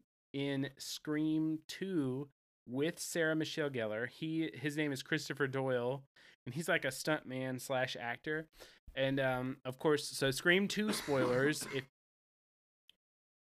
so, Scream 2 spoilers if you uh, haven't seen that movie, but Sarah Michelle Gellar gets got in that movie, and then later on, uh, that actor who plays uh, Colin is in that movie, and he is an, a police officer that gets killed by being impaled through the head uh, in a scary police chase thing. So It's like, they're like, Oh, you need someone who needs something stabbed through their face? Uh, okay, he, we have this guy. it's Christopher Doyle to the rescue. we should watch Scream 2 tonight. I've oh never my seen it. god, I love that movie. It's so good. So then we move on back to the library. Willow has visited Giles and he's he turns around, he's like, Buffy? And Willow says, "No, it's just me," which is just a kind of like a weird detail. There has to be something to that. Like, obviously, he's hoping Buffy has like finished her thing. Yeah, I I, think he's just really nervous. Like he's afraid. This is kind of his first time Yeah. sending her out on a yeah, that makes mission. sense. He he kind of it's kind of like she's his responsibility now, and he wants to make sure that she's okay. And then That makes weirdly, sense. I actually didn't notice that, but like you just pointing that out makes me like see so many things. Like that's Willow being like, it's just me. Like I'm Yeah. not that important. I'm just Willow. It's just little Oh my Willow. god! Even though she's the best character, she's my favorite. Okay. Anyway, uh, we haven't recorded our intro episode yet, but uh, I'm going to ask who your favorite character is, and Okay. uh, Yep. Uh, well, the I wonder are who it could not be. Surprised. It's Willow. Um, oh, this is where I this is where I initially wrote in my notes about her outfit, and I said honestly, it's fashion. she looks really cute. Can you? What? What is she wearing again? Can That you- she, that's remember? where she's wearing this orange. It's kind of like a textured, sort of stripy thing. Oh, thing. right. and the she's wearing some kind of baggy overalls over it. right, Which just, she just wears fit a those overalls a little bit more and like I could go down a runway, sis. I mean, and for the '90s, they were definitely, you know, baggy clothes were all the rage. oh, especially for boys. But yeah, I mean, uh, one thing I want to talk about in this scene is this crazy diagram that Giles is, I guess, drawn. Yes, says, and also question mark, and it has like yes, what looks like a hot dog that's like shooting something into a hole. and my my favorite thing is just the hellmouth. yeah, Hellmouth. But anyway, and then some kind of like those little. Did you ever have to do like uh, graphing uh, science calculations in physics or anything like that? But that's what those little. Uh, I've never taken physics, but oh, okay. Well, never mind. But that's what those. That's what those little uh, kind of cross marks remind me of. Oh. That's how uh that's how our teacher taught us to do like I would ask you to show the picture to me, but you're sitting at one table and I'm sitting at another smaller table across the room. Yeah, we're trying to work on our audio uh, where Kyle doesn't have an echo. Yes.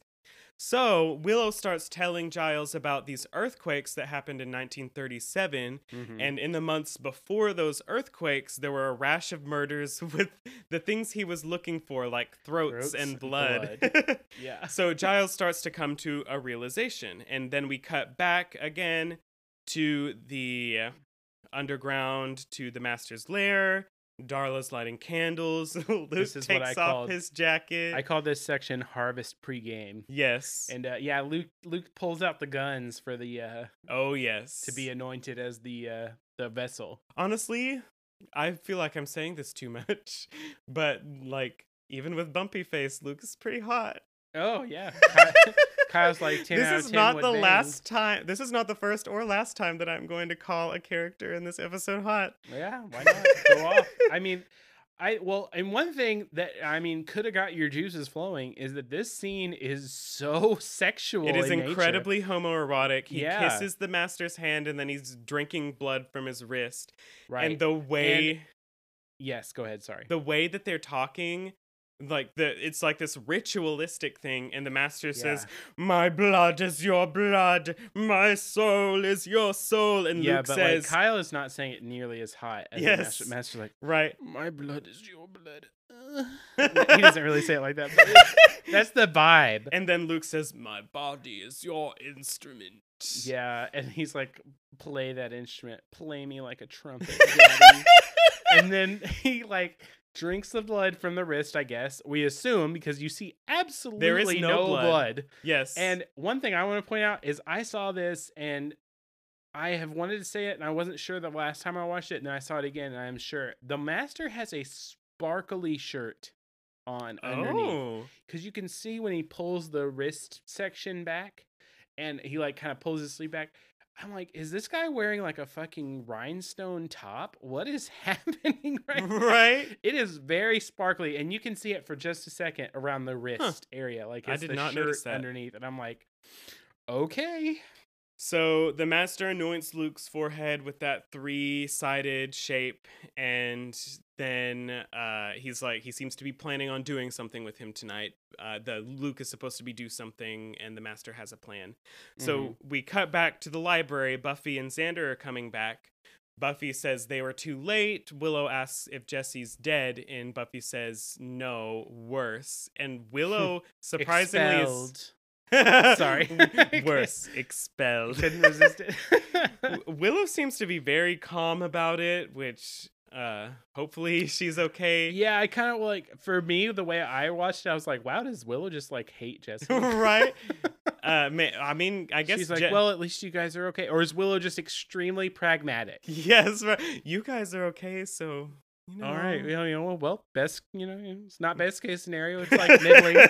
it's not what I would have wanted, but you know, my my other friends are here. It's Somebody, not one person out of the way who might steal Xander's attention. So, so they're talking. Uh, so they're talking about their research, and uh, Buffy's like, "Do you have something that'll make my day worse?" And Giles says, "How about the end of the world?"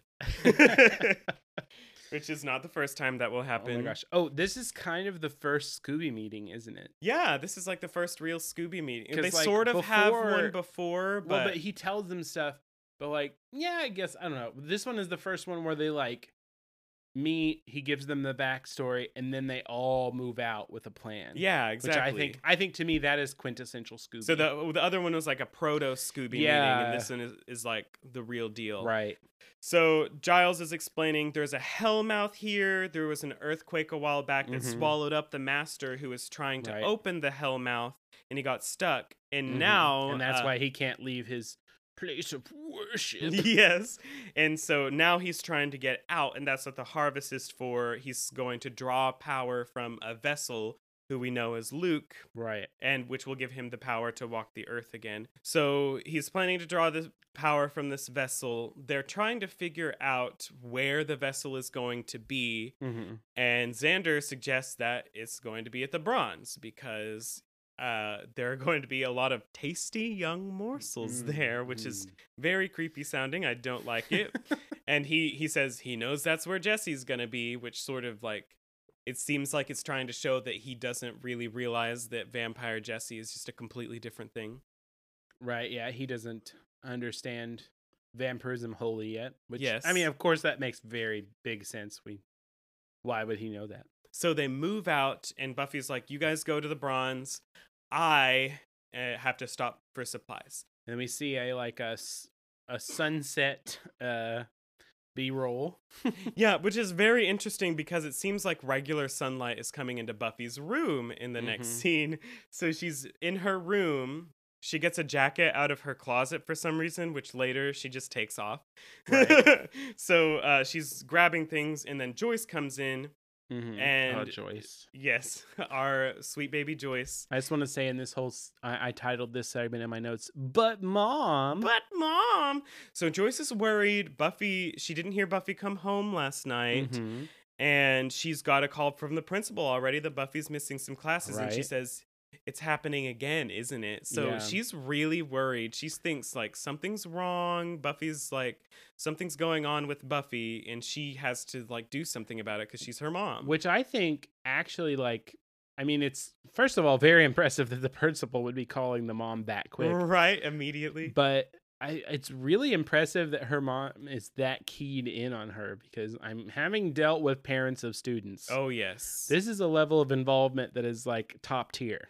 Uh-huh. And she's like and she gives her options. She's like uh you can't go out. Uh you can stay up here in your room and sulk or you can come down and have dinner with me and it'll be Mhm. fine. But you can't go out tonight because you're missing classes and you didn't come home last night. Which Right. like I I don't know about you, but if when I was a teenager, if my mom didn't hear me come liter if my mom didn't hear me come home at night, like if I didn't come home, I would not I would have not have been able to leave the house for a month. Yeah, I think also the police probably would have been called or something, but right? Exactly. but I mean, we do see that Joyce is trying to be very understanding. we know like, that she's listening to parenting tapes. Yeah, she's working really hard. I like God, I love Joyce. She's Also, we so didn't great. mention this in the last episode, but Buffy's dad is nowhere to be seen. We don't really know what the deal is with that. Yeah, we have not met the dad. I mean, for all we know, he's in another room of the house. We just because we've really only seen Buffy's bedroom. Yeah, exactly. And so after this conversation with Joyce, who is just trying her hardest, Buffy opens this chest that has a false bottom to grab her supplies. On the top there's some like there's like a stuffed animal or something and there's some other things. Mhm. And in the bottom are all her vampire slaying materials. S- Holy water, stakes. She grabs a bunch of this stuff. There's also a giant jar of communion wafers. Yeah, which I I wrote that in my notes too. I was like, what is she gonna do? She's gonna be like body of Christ, bitch, and like start throwing them at him like fucking ninja stars or something. right? What is the plan with the communion wafers? Those don't come back, and the garlic doesn't really have much. She has these huge, giant heads of like garlic in there. softball size. They at least they those at least have like thirty or forty heads of garlic in each. one. Yes. so so huge. And but yeah, I was just like, I was really confused about that. I was like, maybe she ordered an Amazon package and got like like the communion box set that had, like, holy water, That was just one of the things in there. communion wafers, and uh, I don't know, garlic for your spicy and a priest's robe or something. right? Some wine. but yeah, I I uh, I have no idea where what that was about, but I, I just thought it was really. So she packs all of this stuff and she sneaks out the window. This is where I wrote that it's kind of funny that Buffy wears a cross, Mhm. but it's not because she's religious. It's because she needs to fight vampires. right. I think that's very funny. yeah. So we cut back to the bronze, and there is this very hot bouncer in a tank top. He is ripped. He's taking cover from some people. Ten out of ten. Kyle Uh, it is important that this man is black, and I will talk about it later. Uh, I just want to. It is important. Yeah. So uh, we cut inside the bronze, and Cordelia's talking to her friends. she's uh, doing again this thing where she's having a conversation basically with herself, where her friends are just yes manning her. Right. She's like, I don't know. She's just like this. She's the center of her own universe. yeah, exactly. She does. She makes this noise. She's like senior boys or something like that. That's it also so kind of looks like she brought her own water bottle or something. Yeah, so some other kid is drinking some like an orange drink. What the fuck is that? yeah, I don't know that, but uh, one thing I didn't notice until this very last watch through. Did you notice who's not there? Harmony. Harmony is not there. Yeah, Harmony. she fully said she was going to the bronze and she's not there, which That's is so really weird. weird. Yeah, I mean, funky that Harmony was there. One So- of the million people who could have been Buffy but ended up being a supporting character. Right. So she's talking about how she likes senior boys because they're just cooler than people our age. And she says, uh, one of my favorite quotes uh, I need to have the most expensive thing. Not because it's expensive, but because it costs more. Oh my gosh. And I I really love that line because it's so like that kind of like bullshitty like if Cordelia was a high school student today, she would 100% be like an influencer Yes. and she would be like peddling shit on Instagram and like Uh-huh. TikTok, which is so funny.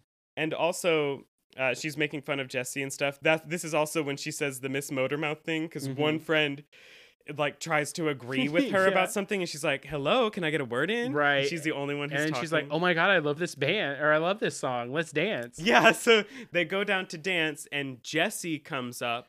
Well, before he comes up to her though, I just want to talk about so one, evil hair again. He has Yes. evil hair. And two, there is this really cool shot of him where he has this like red light across half of his face. Mm. It's at I, I even wrote down the timestamp on this. It's at 3321 if you want to go check Oh. that out. Um and uh, it's just this really neat, subtle kind of reminder that he's like a predator. I mean, he also has like the very creepy look on his face to help you out with that. But like, I did, there's so much reinforcement that goes back into that. That's just like, wow, so much detail. Yes, I it, it was it's that sounds really cool. I didn't notice that. Mm-hmm. And so he asks her. Well, he doesn't ask her to dance. He demands that she dance Right. with him. He's being very assertive. And when she objects, he's just like, shut up. yes, he says, "Shut up." And she's just like, okay, one dance. Because he's assertive and hot now, she'll Right. dance with him. He has the evil hair, which is so hot. And that's when we cut outside to the bouncer and the Mhm. vampires like slow motion to this rock music walking up well, to the bronze. And you can't see it because this is audio only, but Kyle was doing Darla's kind of twirly dance. Yes, Darla's, like, dancing, moving her She's arms. like spinning around. She Yes. is so fucking into it. It is so funny looking. I love it. They were just like, you were like a ballerina on LSD. Yes, right. And they just start to walk in, and the bouncer's like, I need to see your IDs. Right. Why is he checking IDs? Children are allowed into this club. We can't keep talking about it. Well, and also Cordelia said there's no cover. He has cash. yeah, he's hand. counting money. What the? F- Maybe, Maybe there's for cover like only girls' night or only cover ladies' for night. people under 18. or over 18. You mean? Oh, but Cordelia wouldn't care that there's no cover if it was for people over 18. You think Cordelia is 18? No. Question mark. If the no, it sounded like you were saying no cover for people over 18. Oh, I said the opposite of what I meant. All right. So we we're thinking the same thing Yes. then. so uh they're like fuck you dude and Yeah. they just drag him in with them. And so Luke takes the stage. He tells everyone they're going to die tonight Mhm. and he says with dramatic lighting, by the way. yes, with dramatic lighting. Right. And Cordelia's like, I thought there wasn't supposed to be a band tonight. yes, that she does say that.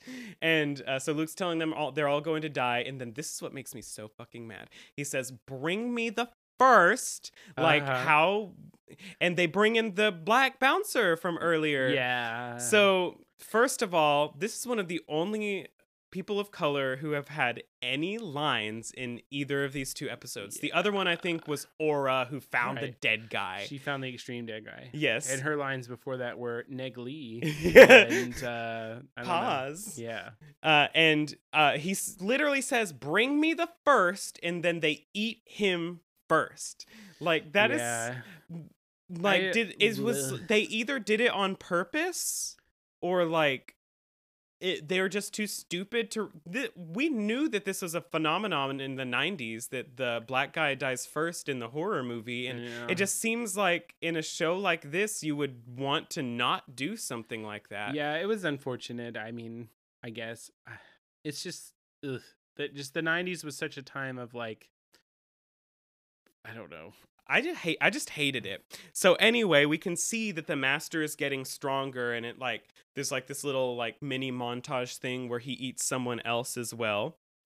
And s- then we cut to the Scoobies who are trying to get into the bronze. Uh, one thing I want to talk about before we get to the Scoobies going into the bronze, there's this guy who, when they announce that they're about to kill everybody, Yes. it cuts to him and he's like, "What?"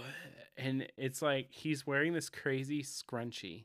Yeah, and I didn't notice when you showed me this picture before we watched the episode again, but I didn't realize that he has like he has like it's like this guy with dreadlocks. He's like has this scrunchy thing and they're like dreadlock maybe. things above it's it. It's kind of dark. It's hard to tell if they're dreadlocks or if he just has his hair up. But yeah, it kind of looks like it might be. But yeah, yeah. we're gonna try to put some of these screenshots that we got, like the weird diagram and this thing, in our stories on Instagram when we Mhm. drop these episodes, so you can see them.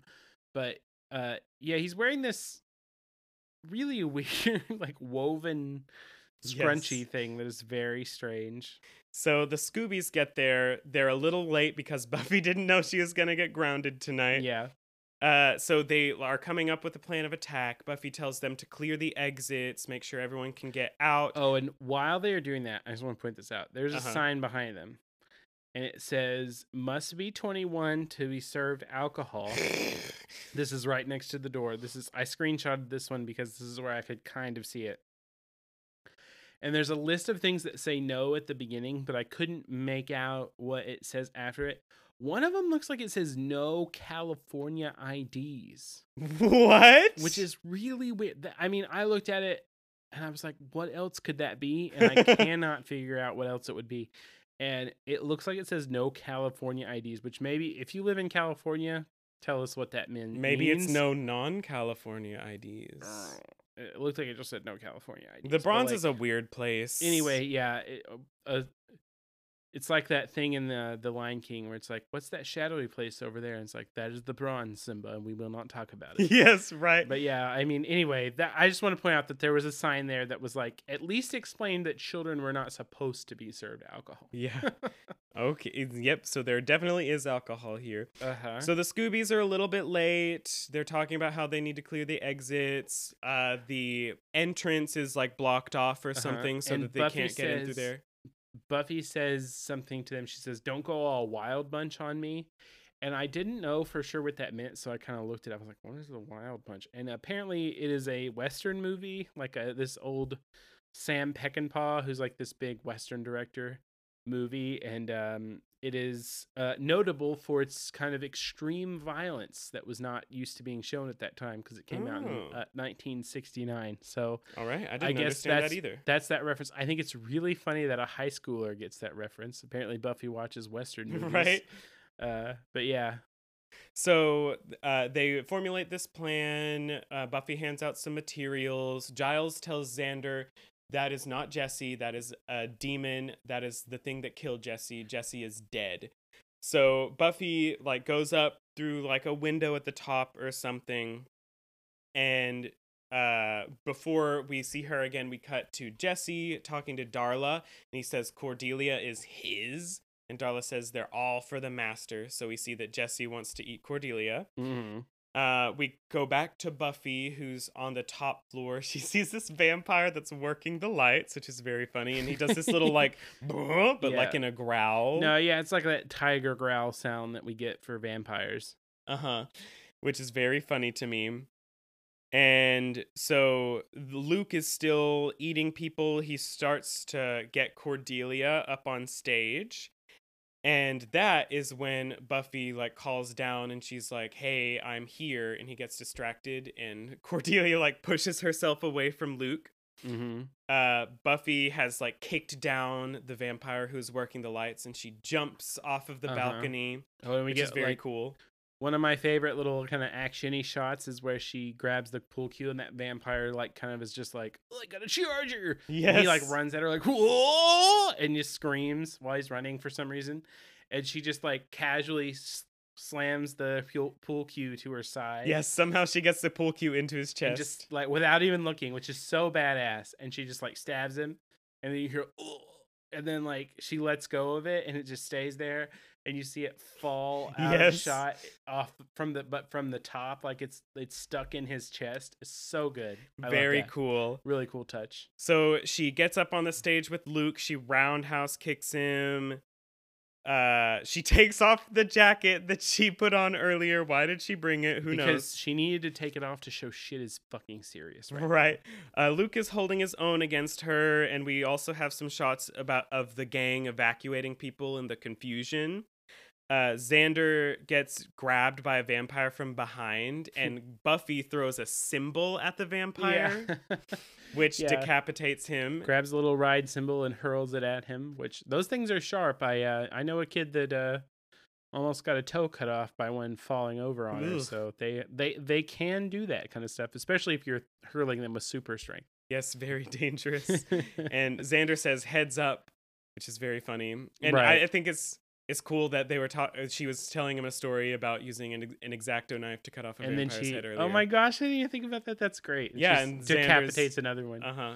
And who's trying to attack Xander? and then she's like chuckling like because Yeah, he says heads up and he she thinks it's luke I- grabs her It's un. I thought that she was just. She just thought it was really cool that she cut off a vampire's head with a cymbal. but xander said heads up yeah, yeah. So it was probably It's that as pretty well. good. And that's when Luke grabs her and they start to struggle again. Mhm. Xander comes up on Jesse, who's attacking Cordelia in like this really uncomfortable looking way that I don't like. Oh yeah, it is very like I just very like, reminiscent overpowering of assault. Yeah. very un like it does. It's not way. happening for too long, thank goodness. Uh, and he gets distracted by Xander, and Cordelia gets away.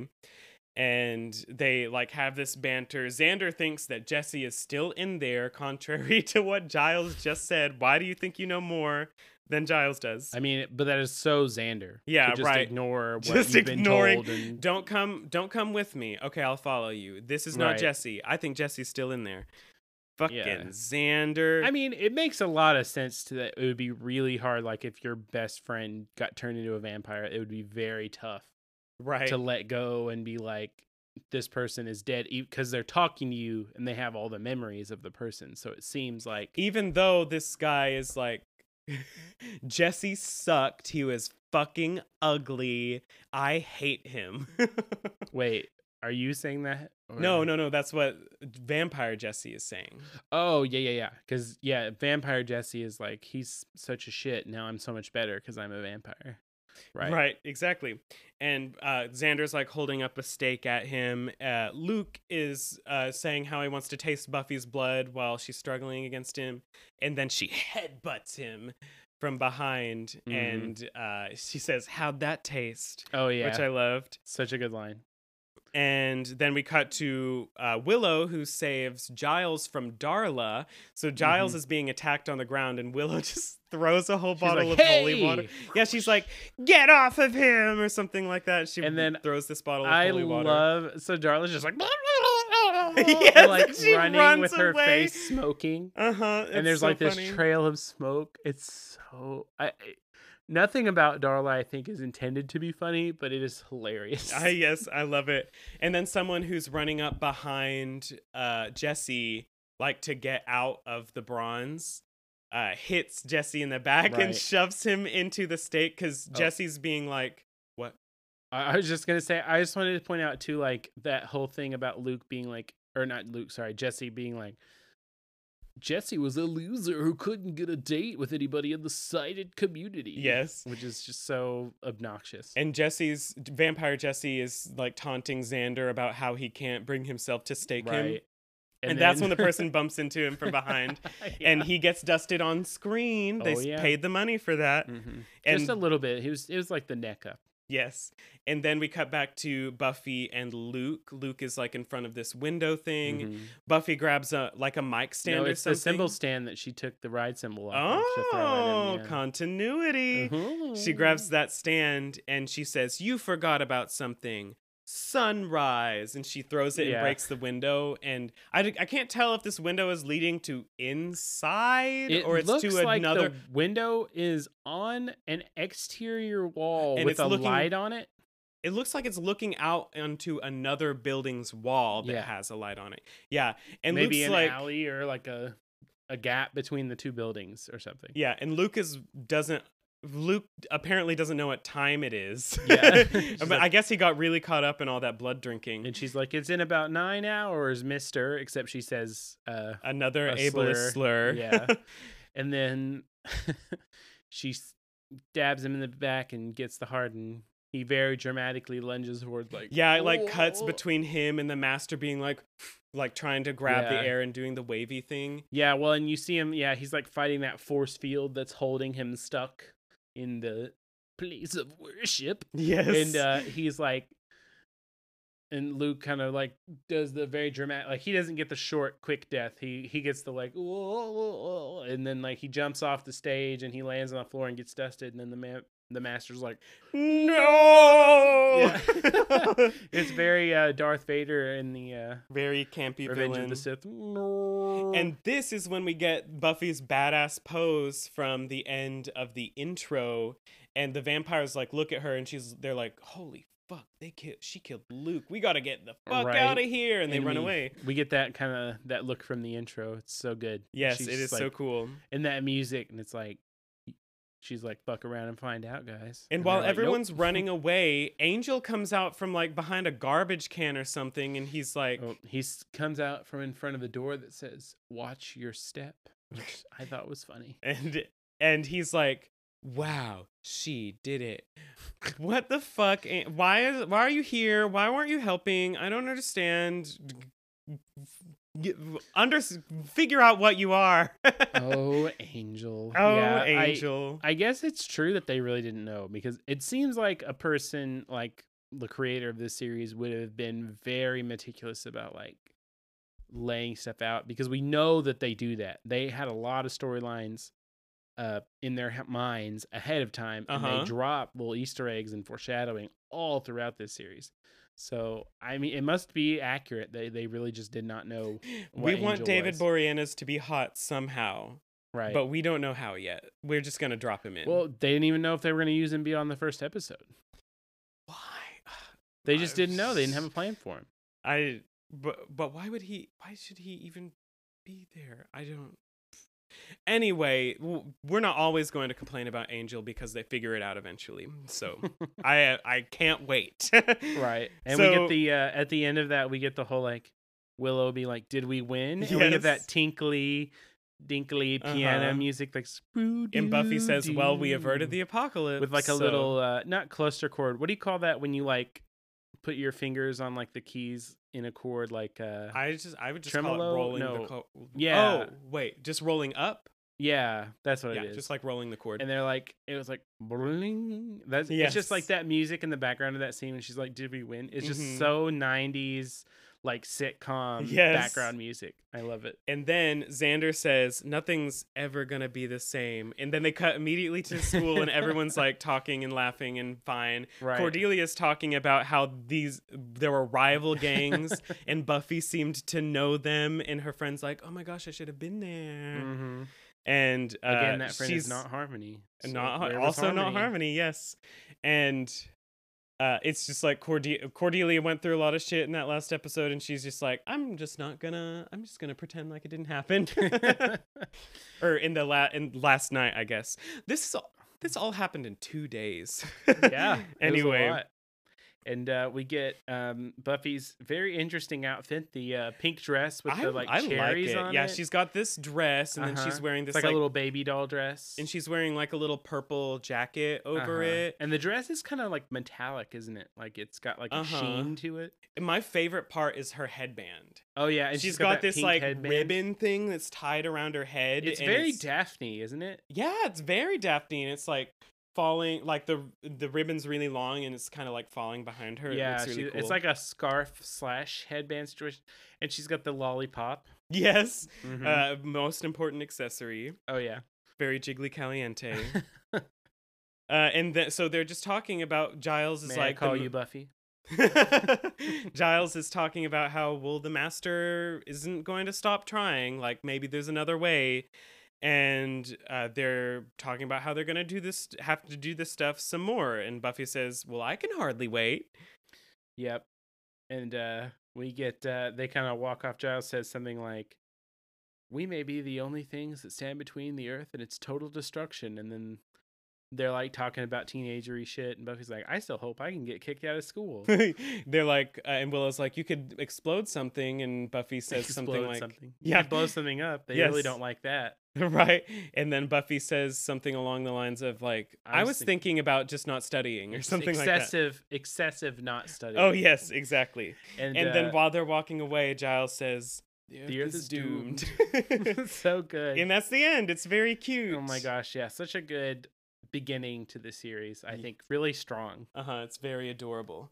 Okay, so Zach, now that we have finished the episode, would you like to memorialize some of our characters that Ah, left yes. the world? Yes, we uh we have a new segment we're going to add to this episode, which is in memoriam. And Um, each episode where a prominent character uh, leaves this plane off of this existence. mortal coil. So yeah, um, first of all, uh, we'd like to memorialize uh, Jesse. So uh, we're gonna all raise our glasses and pour one out to Jesse. Uh, Jesse, you were um, gross and kind of a creep, but you probably didn't deserve to die. And uh, yeah, R.I.P. Jesse. And then also, uh, we're gonna go ahead and pour one out for Our favorite uh, vampire henchman, who we thought was to be here longer, Luke.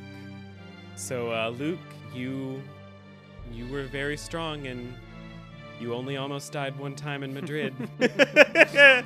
But you, they got the best of you this time, buddy. Man, if she just wouldn't have known of our breed. if only fine. she hadn't known of your breed. That is right, Zach. So rest in peace, Luke. Mm. Yep, you uh, you will be remembered.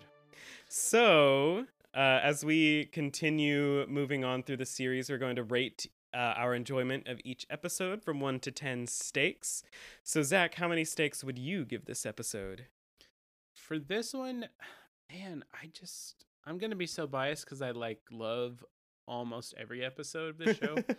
I think this one is like a nine out of ten stakes. That's what I'm gonna say. yeah, I agree. It is very good, uh, especially considering the quality of what we're about to start getting into with season one.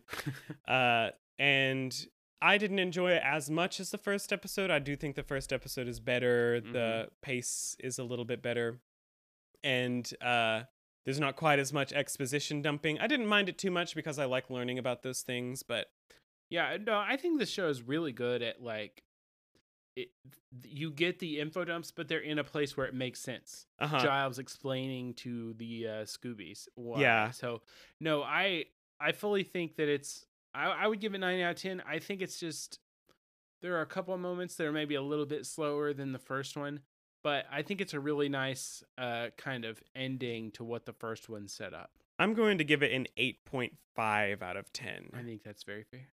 So let me make a quick note of that. I'm not going to use a colon this time. 8.5 out of 10. Okay, so now let's move on. Okay, so uh, we're gonna move on now from that to Kyle. Who did you think was the MVP of this episode?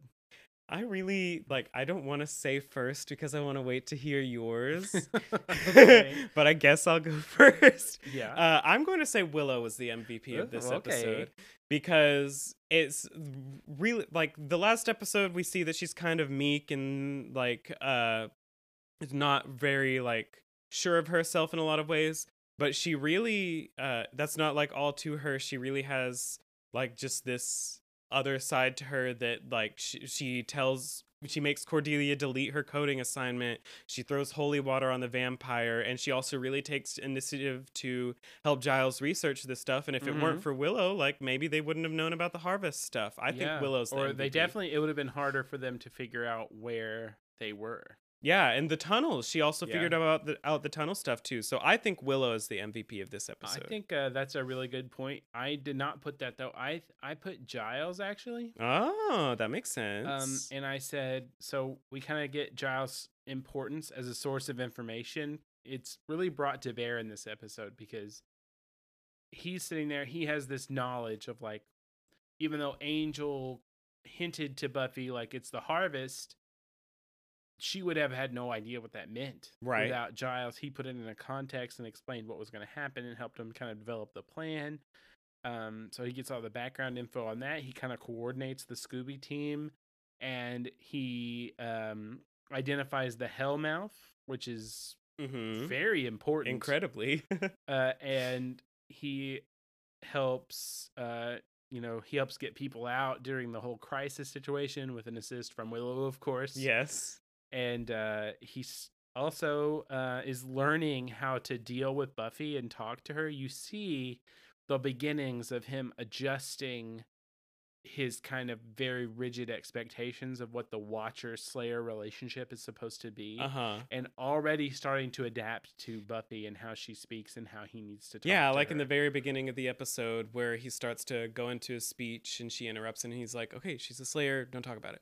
Yeah, exactly. I mean, it, it's you see that because like if you think back to the first episode, how he was this very like stern kind of like, you know, the Hollywood archetype of like the kind of harsh teacher kind of Mhm. mentality where he's like, you need to do this, you're an idiot, and blah blah blah.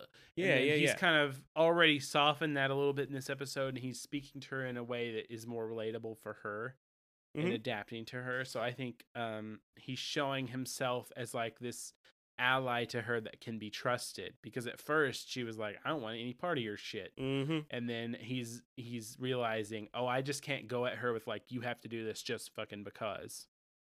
Yeah. And right, so- I see that. I mean, also it helped that like her two friends that she made on day Mhm. one happened to get attacked. yeah, right. So Willow and Giles, it is an episode for the nerds. Mm, So Zach, what did you think was the gayest moment of this episode? Um, so for gayest moment, I I guess it's more of a vibe than Uh-huh. a moment per se.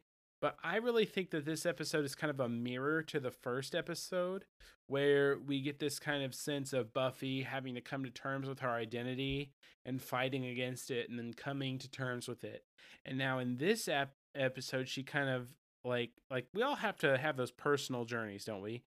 And you know that theme is universal, but it feels just really like tethered to the queer experience because she's got the identity of the Slayer.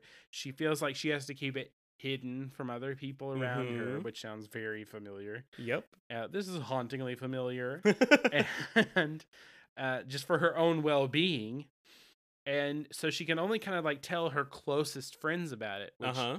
you know it it, it kind of highlights how for some people who go through the queer experience particularly in high school you need like this strong support system of friends to help you get through it Yes. and uh, to me that was the kind of queer underpinning running through this whole episode and then in giles uh, we see this kind of him being built up as like kind of that safe teacher that you can talk to at school you know mm-hmm. how like a lot of gay kids like they're first coming out they can't they feel really afraid coming out to their family and they're very like afraid that the people that they really love and are very close to will reject them so in a, a way to kind of circumvent that they start trying to tell people they don't know as well Yeah. So, So they sort of like test it out with like a teacher they trust. yes and so i think we kind of start to see that in giles because giles is you know he's got this knowledge he's in on this world of supernatural shit that buffy has to deal with eh, but on top of that he obviously is showing a propensity to like adapt to her and be like oh i can't just hit her over the head with a stick and she's gonna fall in line i have to talk to her a different way which i think is really cool actually like i mean it shows a lot of giles character in this scene and so i think just a lot of different ways um it feels like buffy's going on this queer hero's journey and giles is her dumbledore or Yeah. her, her merlin who's Uh-huh. there to give her the information when she needs it and to back her up and um so i think it relates to like the queer experience but also anybody who's ever felt ill at ease in their own skin um we all need those that that support system to fall back on and those those people to rely on did you did you have any other kind of queer Yes, I things you wanna agree. I feel it will. I feel like we need to call this segment gayest moment and queer analysis because I have actually I've actually been doing moments and then you're just analyzing the episode. Uh, so just to pick a moment, I think the gayest moment of this episode is when Willow and Xander are in the hallway and they're talking about like how they have this big secret about Mhm. Buffy that they can't tell anyone. Mm, Yeah, that sound familiar? Yeah, and well, it ties into what I was talking about about the Yeah, exactly. allies, like you have to have these people you can trust to keep that part of your ally like secure for you until you feel safe enough to share it with other people. Yes, exactly. So that I believe is the gayest Yeah. moment of the episode. Runner Nailed up, it. runner up like a like an underdog standing up to their bully. I think it also is very gay queer energy when Willow does the, The deliver, deliver. thing mhm, Oh yeah. to to Cordelia. I mean, well, and such a gosh, that scene is so short and so small, but it's so perfectly Willow because it's like she's super intelligent and her way to fight back like I guess she gets kind of like dog in the he- or not dog deer, deer in the headlights when Cordelia starts in on her with Uh-huh. like who gave you permission to exist but like once she got her chance to kind of collect her thoughts and everything and like it, from the corner she can feel comfortable going it's deliver. Yes, and then Cordelia deletes her whole project which I so much relate to because uh huh. I was always like I was bullied a little bit in high school like I mean so many people are hmm but I I would always come up with like that very amazing scathing comeback like an hour later. That would have been so great. But like I, I just really related to Willow in that moment too. So yeah I I, I endorse that as gayest moment. Yes, absolutely. All right, so that is episode two, The Harvest. We will join you again next week. Only one episode this time with Mhm. Witch, our Yes. first episode outside of, you know, this pilot. entitled Sort so of succinctly feeling. Yes, so succinctly. So, Zach, do you want to tell everyone where they can find it, find us before we leave? All right, so we are uh, available to listen to our podcast. Obviously, it's uh, Apple and Spotify, and whenever wherever you can find find podcasts. And we're available on Instagram, Twitter, and TikTok. And all of those you can find us at Buffy Gays Pod. So uh, follow us on all those platforms. Uh, and if you wouldn't mind to jump on uh, Apple or Spotify or both and leave us a review, that would be super helpful. Yes, Thank you so follow us so you get our episodes every week. yeah, that would be awesome. And uh, we will see you next time. So, uh, I've been Kyle, And I'm Zach. and we are your Buffy Buffy gays. gays. Happy slaying. Bye bye.